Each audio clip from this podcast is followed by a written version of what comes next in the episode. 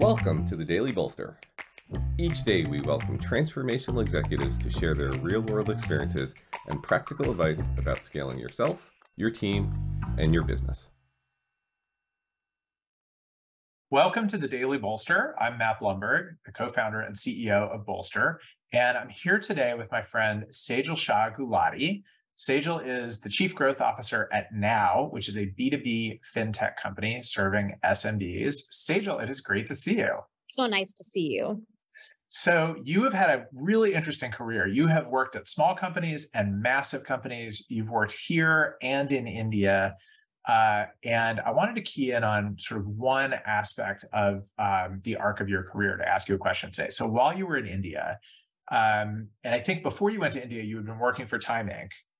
You went to India and you started a ground up company uh, to do uh, analytics for marketing and some finance and ops, basically sort of back office for Time Inc. in India. So you were the CEO of a company that grew, I think, to almost a thousand people, if I remember correctly. Yes, that is correct. Um, in Bangalore, yep. um, which is amazing. Uh, and I think the company then got sort of subsumed into back into Time Inc. It was purchased. It was per- it was a standalone company and then was purchased by Time Inc. By yeah. Time Inc. Okay. So my question for you is um, advice for U.S. entrepreneurs who are interested in offshoring large swaths of their back office? What are your top three things they need to think about? Number one is long game. Play the long game. You should think about your company as global. And India is a wonderful place to hang your hat or put your flag down, but it's a long game. And so I wouldn't think of it as short term cost savings. I would think of it as long term growth options. So that's my number one. Okay. So we're playing the long game. We're yes. in it for the next 20 years. Yes. What's number two? Number two is choose the right leader. The leader needs to mm. be essential to the management team. This is not your offshore leader. This is someone that should be reporting directly to the CEO, um, is part of the business processes. It puts your team, your offshore team, on the same level as your onshore team, which really is the best way to leverage the talent, um, offshore talent specifically. And I can speak specifically about India. Uh, okay. And number three? And number three is um, porous boundaries. And so, what I would do, and again, for startups, this may feel a little foreign, no pun intended, but I um, I highly recommend cross fertilization. So you should have your executives, especially if you're just starting out, um, go and spend time in the offshore office, and your offshore team spend time in the home office. That's really the best way to build a team and really lever- leverage the global economy and the global workforce, which is why a lot of people do an offshore team.